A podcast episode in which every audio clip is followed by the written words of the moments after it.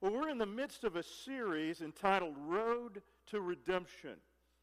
And roads are critical in terms of, well, since the civilized world began, in terms of getting from point A to point B. And what we find is some roads are more significant than others. We are highlighting roads in the Scripture. In this series, through the balance of July, we're going to look at some of the different roads. We already did that last week. We started the series because these are roads where God showed up uniquely, specifically for that road and for those involved.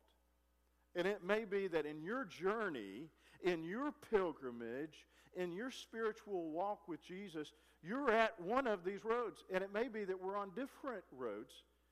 Uh, we know that we're on a road where Christ is making us more like Him. But, for example, it may be that today you've never invited Christ into your life.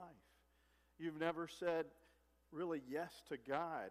And last week, Haynes did an awesome job talking about the Damascus Road and how radical life changed for a guy who changed, his name was changed from Saul to Paul. In a matter of three days, he was persecuting those who were part of the Jesus movement, the, the, the way to becoming a spokesperson, a missionary. He went from persecuting the church to planting churches. And that was a radical moment. We're going to talk about the Emmaus Road.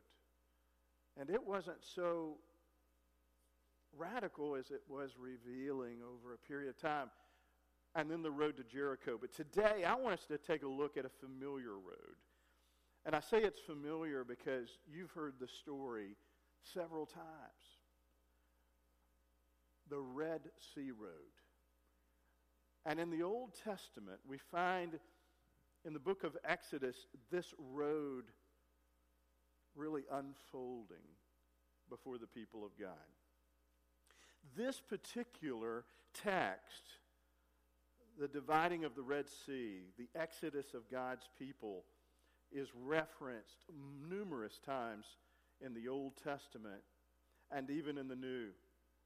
We find that in the New Testament, even the author, Matthew, records these words Out of Egypt I called my son. And so, this this idea of passing through the waters, crossing over, is a theme that is familiar to us. It's a theme that's familiar to us as people maybe who have walked uh, in faith.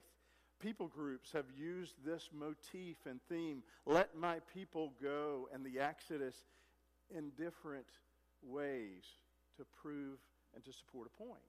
And so today I'm asking that the Lord would give us a fresh insight in terms of what the Red Sea Road means for us. Let's ask His Spirit to come in a special way. God, I thank you that already your Spirit has moved profoundly through the music and through the fellowship. And I thank you that you are that unseen presence in this room, but you're real.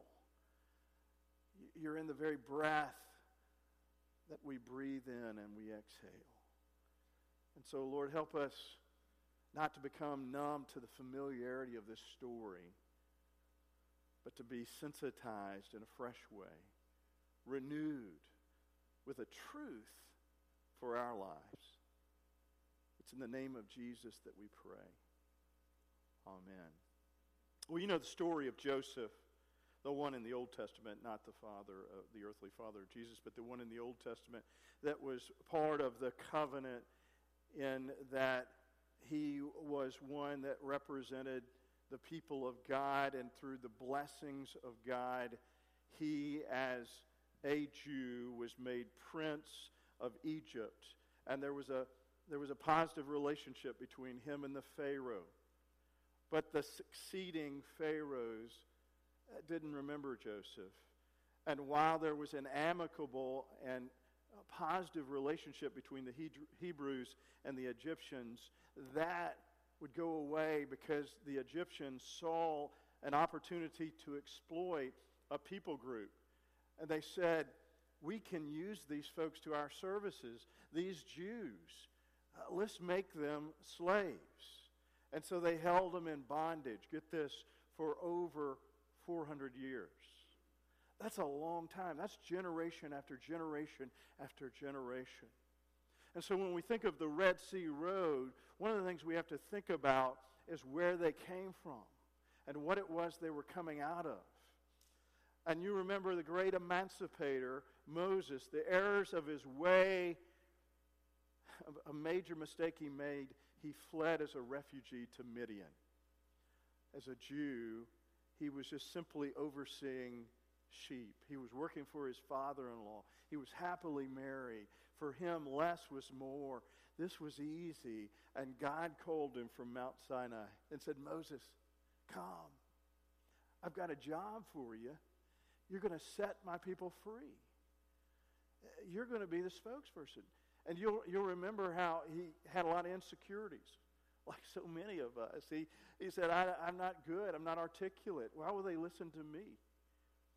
And, and, and he said, I want you. Now, he had someone go with him, Aaron, and he went to Pharaoh and made his plea before Pharaoh with great signs and wonders, convincing signs and wonder, wonders. But the scripture says Pharaoh's heart was hardened and would not let the Jewish people go. Continued to hold them in slavery. In fact, ratcheted up the work until finally the angel of death passed over. And you know the story of Passover.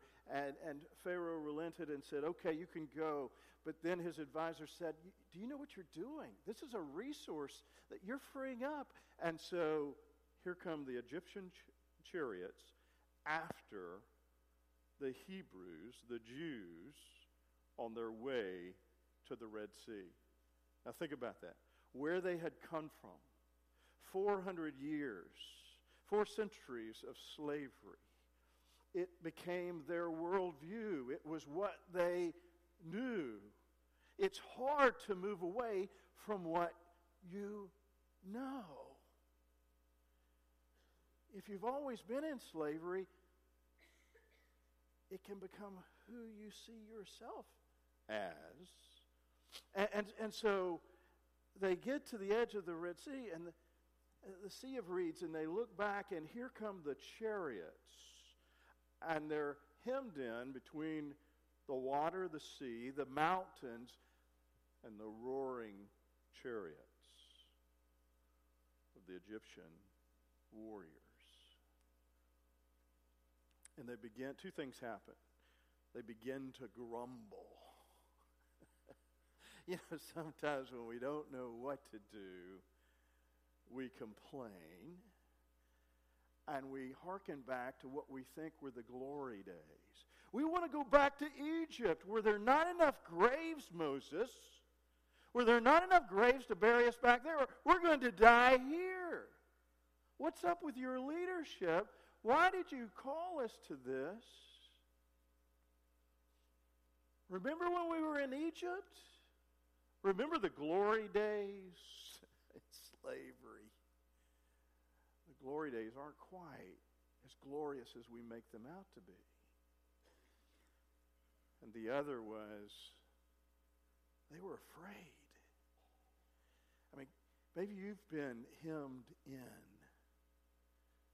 But let's, let's take a, a look back. What is it they were coming out of? They were coming out of bondage. They were coming out of slavery. I want to suggest to you that all of us probably have brought something into this room. We have arrived with something that maybe has held us back, that has imprisoned or incarcerated, if you would, or, uh, or kind of trapped us at least. Maybe it's an obsession with, with work. There's one woman I know, she, she is so obsessed with her work. She is a workaholic. And it will be hard for her to ever retire because she she has made it so much of her identity. She's a slave to it.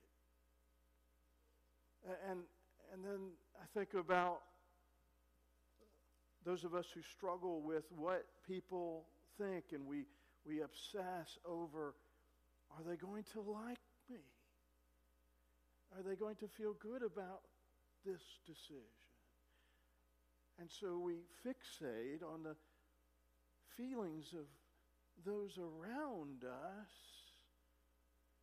because that's what we've always done. And you tend to gravitate toward what seems like home or a chemical addiction. And it's been a friend to us, but this friend continues to let us down. It's a temporary friend that shows up just in the moment, but when the moment is over, it is an enemy. You know, I, I think about some of us in bondage, and what does it mean to be free from that?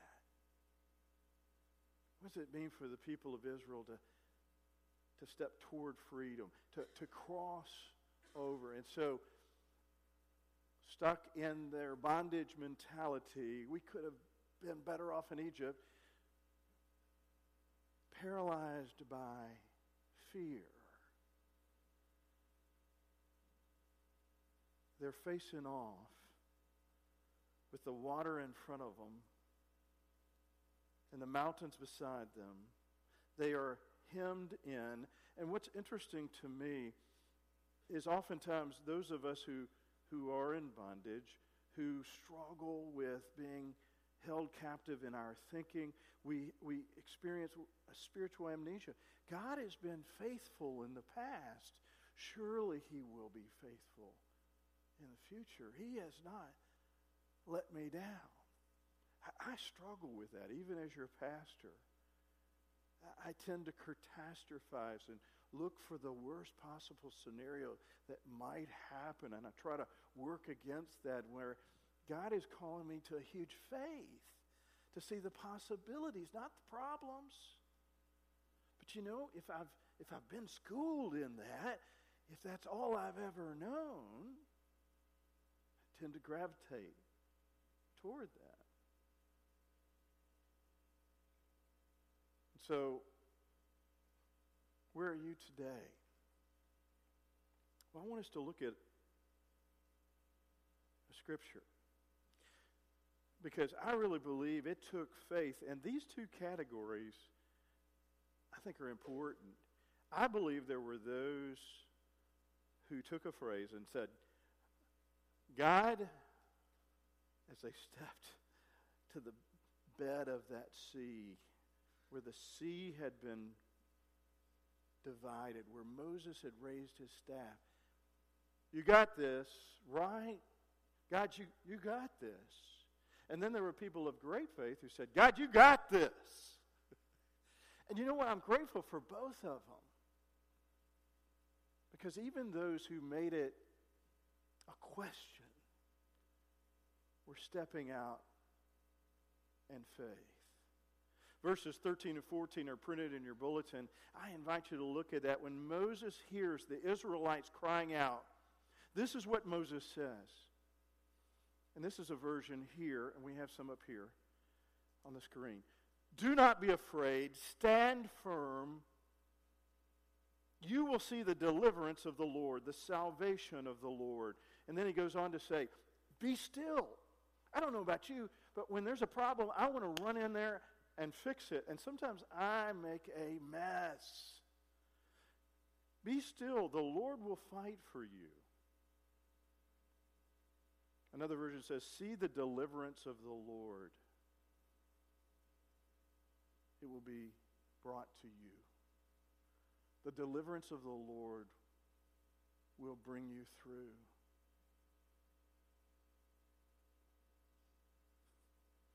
how do we move towards freedom from bondage and slavery to whatever it is that has held us captive to freedom? Whether a couple of things as we share in communion today. I, I think one is a vertical imparting of grace where we recognize that in our natural we'll never be free in this flesh on our own. And so we need a supernatural power. We need something greater than ourselves. And that's the wonder of the cross and the resurrection is there is power in both to allow us to be overcomers. That God imparts to us vertically his Holy Spirit, which he said would be an advocate, a helper when we face off with these kinds of things. But the other is a, a, a I said horizontal, didn't I? Vertical. A horizontal grace that's imparted through people that are around me, good people, maybe a small group that stands with me in the face of a difficulty. Maybe it's a counselor, clinician, uh, someone that's been trained, and, and they have some helpful steps that I can take to cross over. And maybe that crossing over is a process, but that first step is critical. And so, uh, recognizing that God's grace is imparted to us, that the battle is the Lord's, that He's in it with us, and then some key people around us. Taking that first step is key.